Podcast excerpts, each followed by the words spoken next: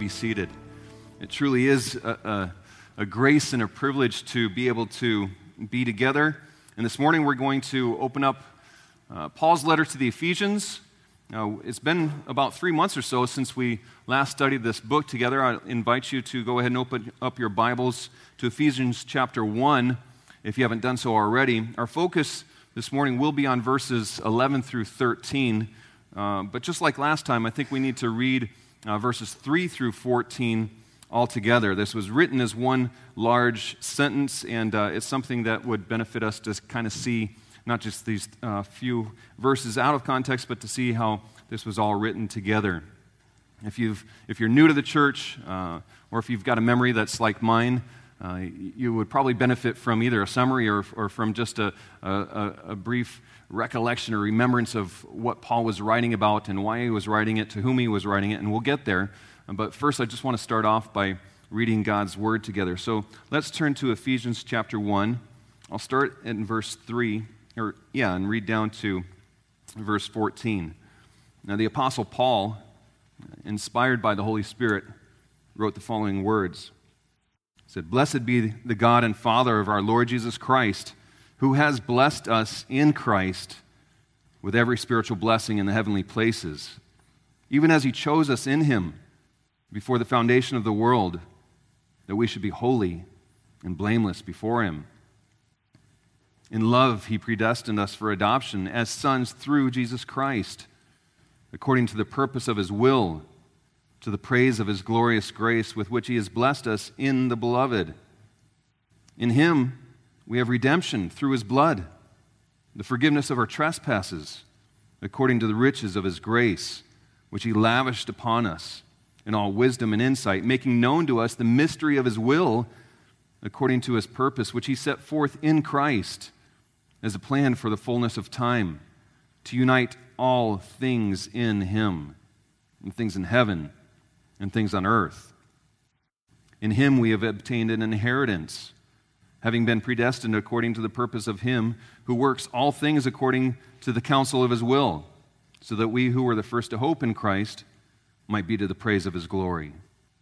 In him you also, when you heard the word of truth, the gospel of your salvation, and believed in him, were sealed with the promised Holy Spirit who is the guarantee of our inheritance until we acquire possession of it to the praise of his glory. This is the very word of God. May he bless it uh, for his glory. And the passage that we have before us is really it's the conclusion of this one glorious passage um, that some have even described as being the most glorious passage in all the Bible. Uh, it starts out with giving glory to God. It's jam packed in the middle with giving glory to God. And it ends with a call to give praise and, and glory to God. And the last time we studied this letter together, I pointed out that B.B. Warfield had said that this passage should never be read, uh, but only sung. Well, given that all Scripture is breathed out by God, uh, it's difficult to authoritatively point at one particular passage and say, this is the most glorious passage in all of Scripture. Uh, but even so, given the scope and, and the breadth of the truth that pours forth from Paul uh, in these verses, I, I think we would rightly conclude that we do indeed tread on holy ground as we encounter this truth. Uh, let's remember what Paul was doing in this letter. Uh, he was writing to a church uh, to whom he administered in person for nearly two and a half years. Uh, Paul loved this church in Ephesus, and those Ephesians, they absolutely loved Paul as well. And he wrote this letter, he wrote to them because he wanted to remind them of the things that he had taught them in person. Uh, and he wanted their understanding of who God is to expand. Uh, he wanted to magnify Christ in their hearts and in their minds. Uh, he wanted them to know the power of God uh, that was displayed in their salvation. Uh, he wanted them to grow in their knowledge of God and then to live in light of that knowledge, to live lives according to the call to which they had been called. the way Paul started to impart this knowledge is what we read here in verses 3 to 14. So, after just a short greeting in, to his beloved church in verses 1 to 2, Paul spilled forward this, this mas- masterful 270 word sentence uh, in which so many of the essentials of Christian doctrine are, are either alluded to or, or, spoken to directly. Among other things, that this one long sentence certainly deals with theology proper. We have a better understanding of who the God of the Bible is after reading and, and analyzing and meditating upon this one sentence. It also deals with the doctrines of the Trinity, the doctrine of election, uh, the work of Christ, the forgiveness of sins, the gospel of Jesus, creation, grace, redemption, and the consummation when all things are finally united in Christ, things in heaven and things on earth. And so many of the songs that we sing, uh, they have their roots in this 270 word sentence. Uh, songs like Amazing Grace, uh, To God Be the Glory, Tis So Sweet to Trust in Jesus. Come, thou fount of every blessing. Oh, for a thousand tongues to sing. And blessed assurance, Jesus is mine. And so many more. Now, the beauty uh, and the profundity of this passage it really demands a closer examination, and, and that's what we're setting out to do together this morning. Uh, such a profound and, and lengthy sentence, sentence is, is really difficult to, to outline, uh, but as we take a, kind of a step back and, and see what Paul's writing about, we see that at the beginning of this passage, he talks about the work of God the Father. Uh, and then he moves on and talks about the work of God the Son. Uh, and then he finishes up that passage with the work of the Holy Spirit. First, in verses 3 to 6, we saw the Father's sovereignty and salvation as he has chosen people before the foundation of the world, uh, whom he would bless with every spiritual blessing in his Son, and Jesus the Messiah. Then in verses 7 to 10, we saw the accomplishment of the Father's purpose through the work of redemption that was won by Jesus on the cross of Calvary. It's through the shedding of his blood. It's through his atoning death that those chosen people uh, were, have forgiveness of sin, and as they, as they turn from that sin and, and put their faith and trust in Christ. Then, lastly, in verses 11 to 14, the passage that we're looking at this morning, we see the work of the Holy Spirit and it's through the Holy Spirit that those chosen people of God uh, and the redemption that was won by Jesus are, are connected together in salvation. Uh, theologians refer to this as application. Uh, the Holy Spirit is said to apply the finished redemptive work of Jesus savingly to those chosen ones who would believe in him. So, as we narrow our focus on verses 11 to 14, my hope is that all of us will come away from this with, with a greater assurance, a blessed assurance of our own salvation uh, through faith in Jesus Christ. Assurance is, is truly something we need. You know, I, it probably sounds a bit cliche, but I think you could say now more than ever, right? Uh, in, in, our current context, uh, we yearn for something that is, is certain, uh, something that is sure. Uh, we, we, yearn for assurance. The world in which we live, uh, the mainstream media, cultural influencers, even so called branches of the Christian faith, would say that we can find such assurance either within or that we could never, ever possibly have such assurance in our lifetimes. The scriptures tell us something completely differently, though. I hope that as we study this passage together, and that the believers in Christ will, will be greatly encouraged, uh, that we will have a truly blessed assurance of our salvation. And that such assurance will give us great joy uh, and peaceful rest as well. Uh, for those who don't know Christ, uh, I hope for a complete lack of assurance on your part this morning.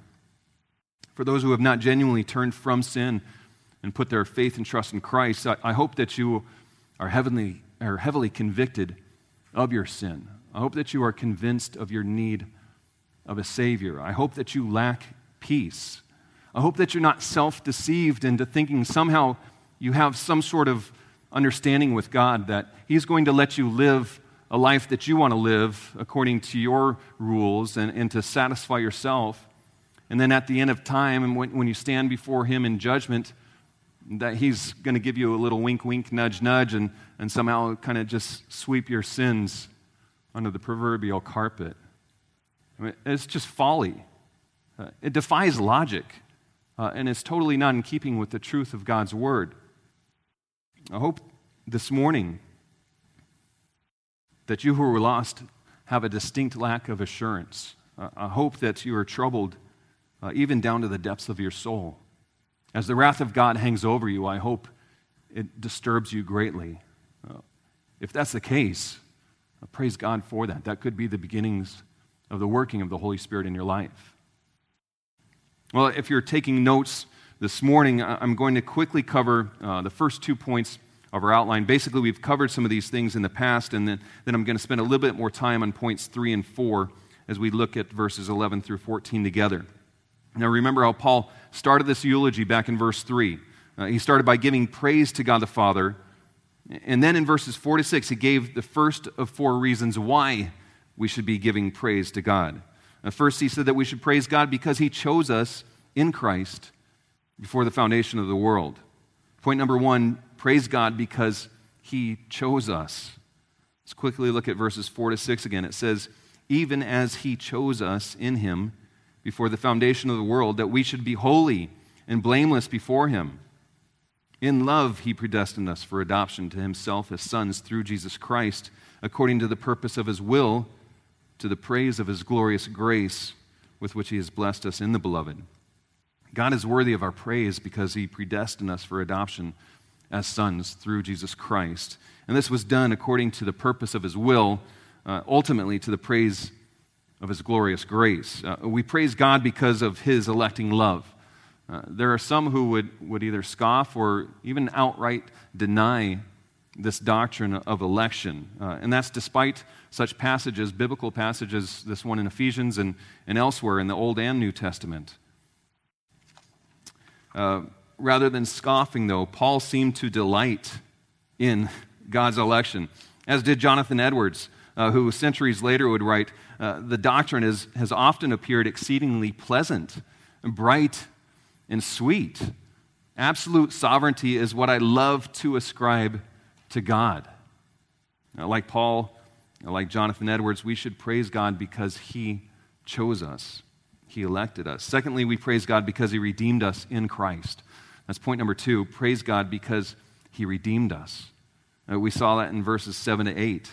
In him we have redemption through his blood, the forgiveness of our trespasses according to the riches of his grace, which he lavished upon us in all wisdom and insight. We have redemption through the blood of Christ, and in him we have the forgiveness of sins according to the riches of his grace. This grace was not just kind of sprinkled on us. No, it was, it was lavished upon us. There, there's this overflowing abundance, a, a never ending warehouse of grace that God pours out on those who would believe in Christ. This redemption was, was a costly one, though. It cost Jesus his very life, so that Paul would remind us that you are not your own, for you were bought with a price. So glorify God in your body. And we praise God uh, we glorify Him in our bodies because He redeemed us in Christ. And that brings us to the third reason Paul gives us to praise God. Point number three praise God because He has given us an inheritance. Praise God because He has given us an inheritance. We see that in verses 11 and 12. In Him we have obtained an inheritance, having been predestined according to the purpose of Him who works all things according to the counsel of His will, so that we who were the first to hope in Christ might be to the praise of his glory. So, after reading that, you might ask yourself, well, what is this inheritance that Paul is writing about? In verse 11, he speaks of it as something as, as if we've already obtained it, that, that, we already have it. But then in verse 14, he speaks of it as if it's something that's we'll obtain in the future. What is our inheritance in Christ? It's a great question. I'm really glad you guys asked it. Uh, just in one word, uh, one word answer should suffice. Our inheritance is it's heaven. Uh, note that our inheritance, just like the previous blessings Paul discussed, our inheritance is in Christ. Uh, this two word distinctive uh, is really, really important to understanding Paul's writing. It's important to understanding our salvation as well. Uh, Paul used that short phrase, in Christ, or in Christ Jesus, some 169 times in his writings. It was incredibly important to what he was trying to convey to those who would receive his letters.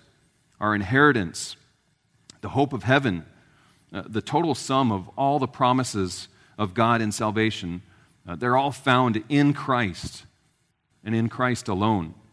And just as believers were predestined for adoption as sons according to the purpose of his will, so here we see that they are predestined to receive an inheritance according to the purpose of him who works all things according to the counsel of his will.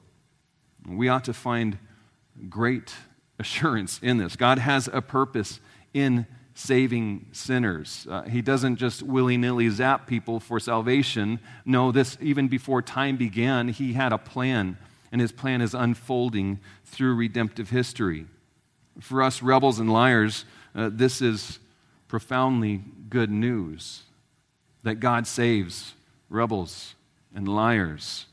Our salvation does not depend upon our goodness. It does not depend upon our worthiness, and that is very, very good news because the Bible says that there are none who are good. Uh, there is nothing that we could possibly do to earn the favor of God that would cost him his own son. There's nothing that we could do to merit such salvation. Romans 5 teaches us that while we were still weak, at the right time, Christ died for the ungodly. And God shows his love for us in that while we were still sinners, Christ died for us.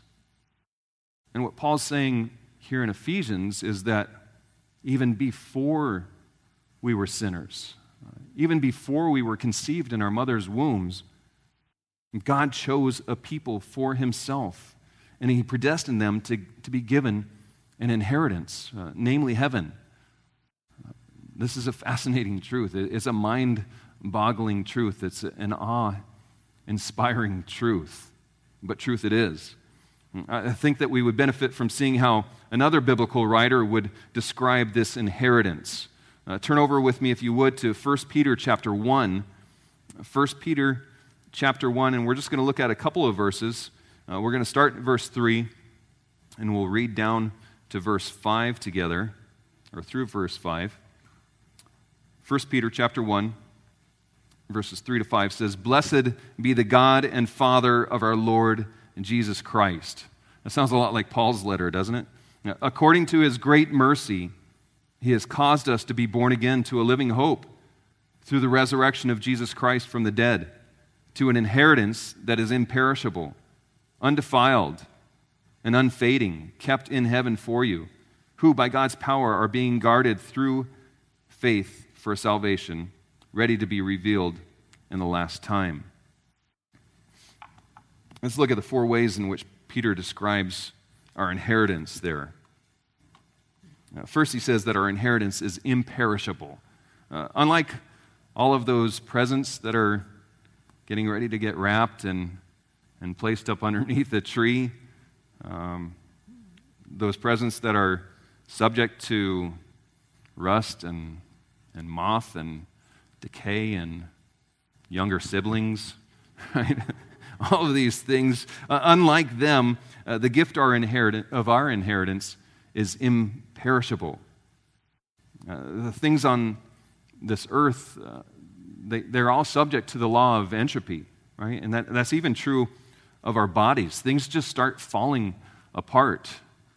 Uh, if you're young, praise God, if you don't believe that to be the case, just wait till you're in your mid or late 40s and, uh, and you'll wake up someday uh, mysteriously with a new injury uh, that you somehow obtained while you were sleeping. It's an amazing thing. Our bodies just start falling apart. Uh, I have a friend uh, from back in my Navy days, and he recently posted this video, and uh, it's of this uh, candy apple red, brand new Corvette. Uh, and it was, I couldn't tell if either the car was spinning, like on a round table in this dealership showroom, or if he was spinning. But the, it looked like it was spinning, whatever the case.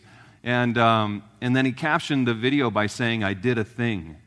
And I, I was really tempted just to, to leave a comment about the law of entropy uh, and, and, to tell him about how things uh, fall apart and I mean, given the fact that it's a Chevy product, it, that one might be falling apart a little quicker than, uh, than he would hope it would. But, you know, I, I didn't want to burst his bubble, I, I, so I just decided to hold on to my comments until this morning. Well, uh, in addition to our inheritance being imperishable, uh, Paul also says that it is undefiled.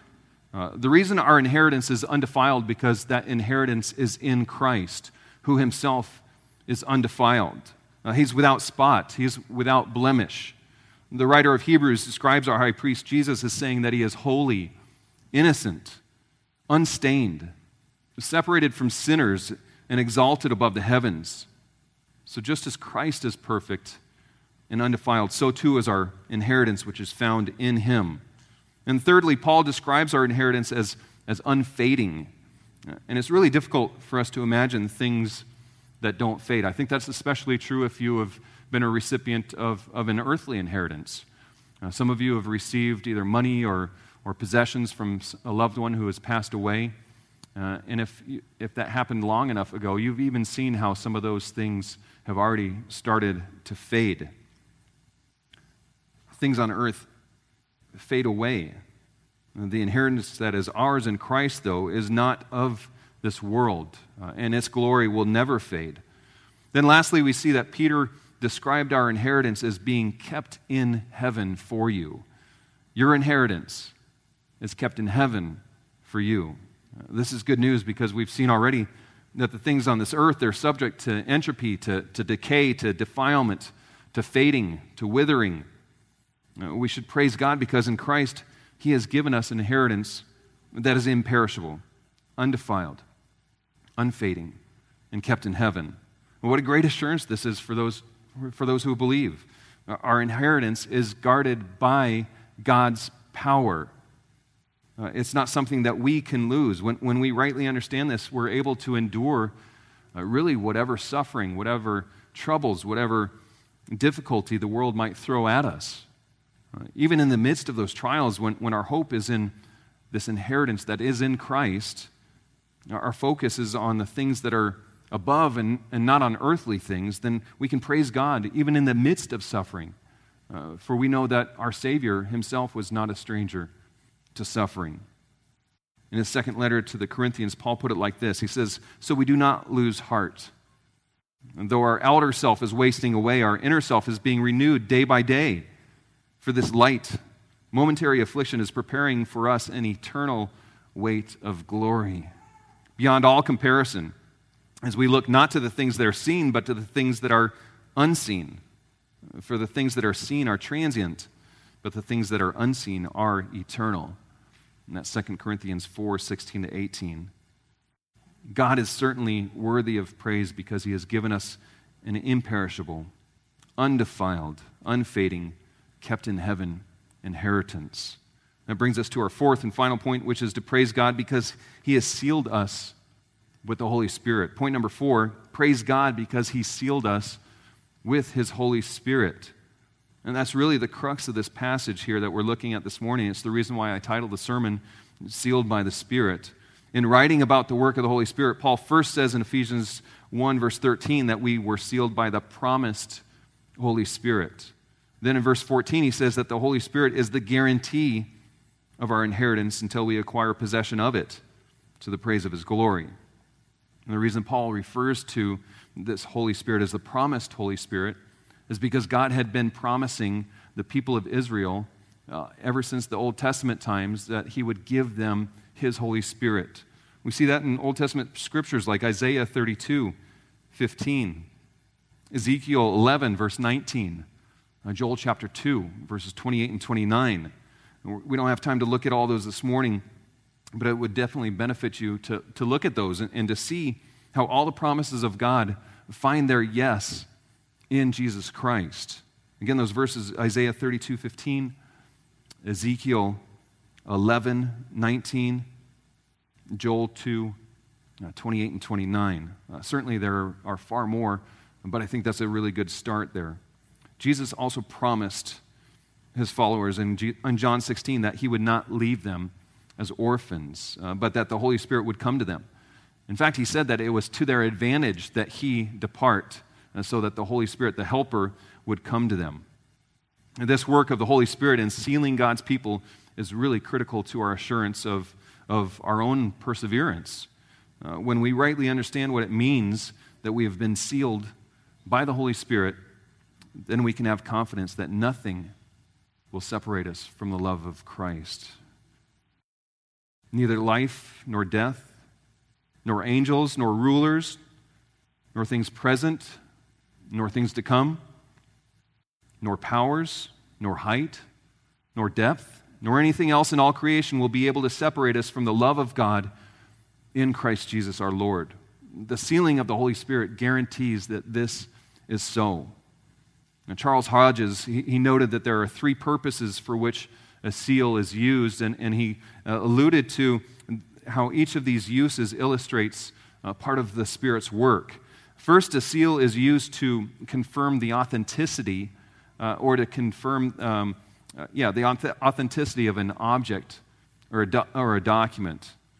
During the time in which Paul wrote this letter, uh, people would roll up a scroll uh, and then at the end of the scroll, they would melt some wax onto it, and, and then they would, would either press a ring or some sort of symbol um, that would identify the sender of that scroll.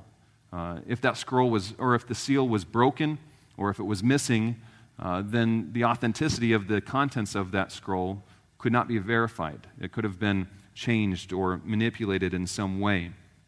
In modern days, our, our money, uh, our passports, they have a seal of the United States on it. And if that's missing, uh, certainly it calls into question the, the genuineness of the passport or, or of the money in question.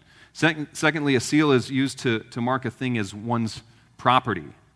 Uh, Pastor John, uh, before he came out here to Hawaii, uh, he had a, a, really large library. Uh, if you've been in his office, I mean, his library is actually still pretty impressive, but it's only a fraction of what he used to have. If you looked inside of some of those older books that he has, you'll see a raised seal in there uh, with his name on it. And it's used to, to identify it as belonging to him. Uh, that same idea has been used on, on things like cattle. Um, you know, they, they're sealed with the seal of the ranch to, to whom the cattle belong. And thirdly, uh, a seal is used to make something secure. Uh, we think about the seal of the Sanhedrin uh, that was placed on the tomb of Christ. It, w- it was designed to try to make it secure. Uh, each of these uses of, of seals illustrates an important aspect of the work of the Holy Spirit. Uh, the Holy Spirit verifies that one who professes faith in Jesus Christ is truly God's child. Romans 8:16 helps us to understand this. It says the Spirit himself bears witness with our spirit that we are children of God. Then, a little earlier in that same letter, Paul stated that those who do not have the Spirit of Christ do not belong to him. And so, this, this witness of the Spirit to our, own, to our own spirit, it gives us assurance that we truly are children of God. And where that witness does not exist, uh, we can rightly conclude that we do not belong to him yet. The witness bears witness that we belong, that we are authentic believers in Christ. The Holy Spirit is also God's claim on us that we are his possession. Like we said before, we, we are not our own. We belong to him. We've been purchased with a great price. And so the sealing of the Holy Spirit shows that we belong to God. And lastly, the Holy Spirit makes the believer secure in his faith. Uh, you see this especially in verse 14, where Paul says of the Holy Spirit that he is our guarantee uh, of our inheritance. You could not possibly have a more secure guarantee than the guarantee of the Holy Spirit of God Himself. Uh, nothing could give us more confidence in this world uh, and more assurance than knowing that we, as believers in Christ, have been sealed uh, with the Holy Spirit.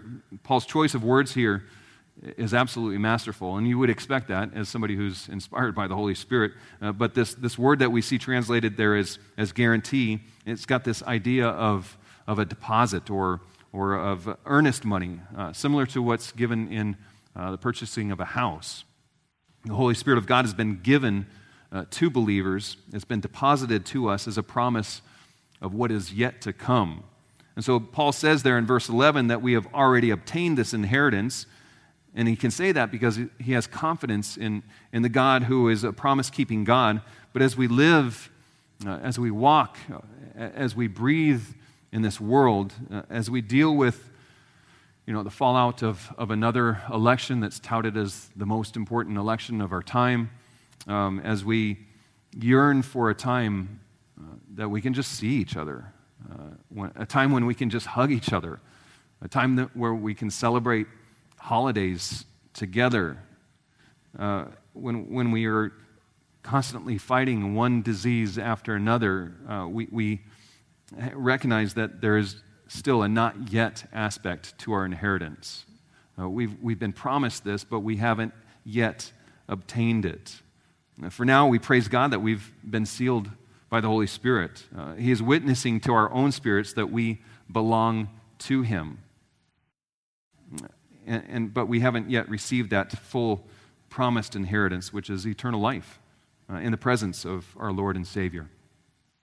So now that we've seen those four reasons that are set forth by Paul uh, as to why we should praise God, uh, He chose us, He redeemed us, uh, He's given us an inheritance, He has sealed us with His Holy Spirit. Uh, as we have grasped and, and, hopefully hold on to that assurance that is ours, and um, because the, the sealing of the Holy Spirit, because the guarantee of the Holy Spirit, I just want to take a, a moment to discuss uh, the gospel of our salvation. In verse 13, Paul was speaking to the Ephesian believers. Uh, these Ephesian believers were once uh, polytheistic pagans. Right? I mean, he was writing to Gentiles, non Jews, uh, who once believed in, in all kinds of false gods. Uh, they had all kinds of false assurance. Uh, they trusted in either themselves or these made up gods. they were engaged in really all kinds of disgusting practices there in Ephesus. Then one day, by God's grace, they heard the word of truth being preached to them by the Apostle Paul. And what Paul ended up saying was the gospel of their salvation.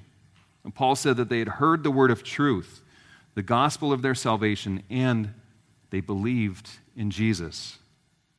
And When they did that, they were immediately sealed with the Holy Spirit. So, what is this good news that Paul's talking about? What's, the, what's this gospel that he writes about here? Well, just like this passage, the, the gospel starts with God. When Paul was witnessing to the Athenians, when he was in Athens and he was trying to tell them about who the God of the Bible is, he referred to the God of the Bible as the God who made the world and everything in it. Uh, that's the way that he explained who God is that there is one God who is the creator of all things. And as the creator of all things, he has authority over all things. God is the perfect, just, and holy and sovereign God. And the rule that he set forth, he gets to set the rule because he created all things. The rule that he set forth for his creation namely for mankind who were to be image bearers of God on the earth. He said that they're to be holy as he is holy. Now, the problem is that man did not obey the rules that were set before him. Ever since Adam and Eve ate the fruit uh, which they're not supposed to eat, uh, mankind has been stained, has been plagued by sin. The Bible says that all have sinned and fall short of the glory of God. That all is an all encompassing all. Every one of us have sinned, and every one of us fall short of God's glory. The Bible teaches that the reward for our sin is death, because the wages of sin is death.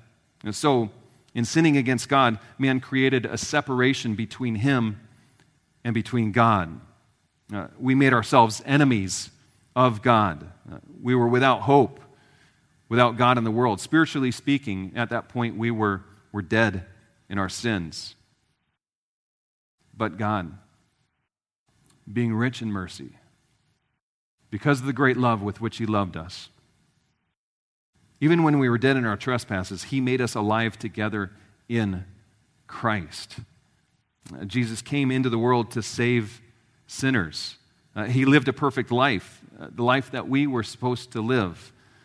And he died a sinner's death, the death that all of us deserved. Jesus Christ was crucified. He shed very real blood. He died a very real death. And that simply, um, this death that he died was referred to as a, as a substitutionary death. It's a long word, but it just means that uh, he was our substitute. He died in our place. He committed no sin, but he died the death of a vile criminal. And he did this willingly, so that anyone who would put their faith in him, anyone who would turn from sin and turn to Christ, would be forgiven of their sins, and they would be given eternal life. And by spilling out this blood on the cross, Jesus atoned for our sin. And by his resurrection, we have evidence of the fact that God accepted this sacrifice on our behalf. He was resurrected from the dead. So Paul wrote about this to the Corinthians, and he said that Christ died for our sins in accordance with the scriptures, that he was buried, that he was raised on the third day in accordance with the scriptures. This is the word of truth. Uh, this is the gospel. But the only way to make this the gospel of your salvation uh, is by believing in it. Uh, you've, you've heard this gospel. Uh, now, the response is to turn from sin and to put your faith and trust in Christ, to repent and to believe. Uh, repentance means that you turn from sin and turn to Jesus. Faith means that you believe what the Bible says about Jesus, uh, namely that he died in your place and that what he did on the cross was sufficient to cover your sins. When you surrender your life to Jesus, when you believe in him, your sins are all washed away and you're sealed with the Holy Spirit of God. And you have the indescribable joy of being in Christ. Then, and only then, can you sing songs like Blessed Assurance, Jesus is mine. Oh, what a foretaste of glory divine, heir of salvation, purchase of God, born of his Spirit, washed by his blood. This is my story. This is my song, praising the Savior all the day long. This is my story. This is my song, praising the Savior all, day, all the day long. Let's close in prayer. Father God, I do pray for any and for all who are lost and are hearing this message. I pray that by the power of your Holy Spirit, you would regenerate hearts and that you would breathe new life into them. Grant them repentance and belief even today. May this be the day of their salvation.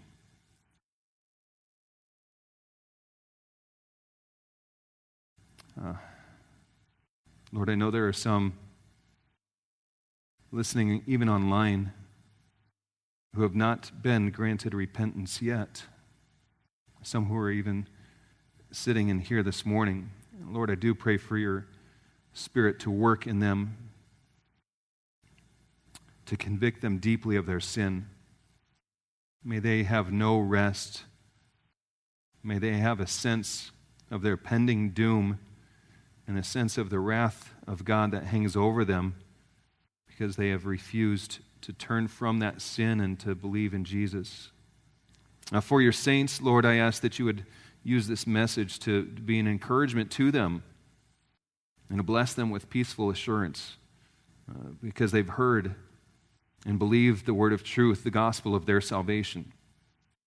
You are the God of salvation, and, and you get all the praise, all the glory for saving and for keeping souls. And we give you that praise this morning in the name of Jesus. Amen.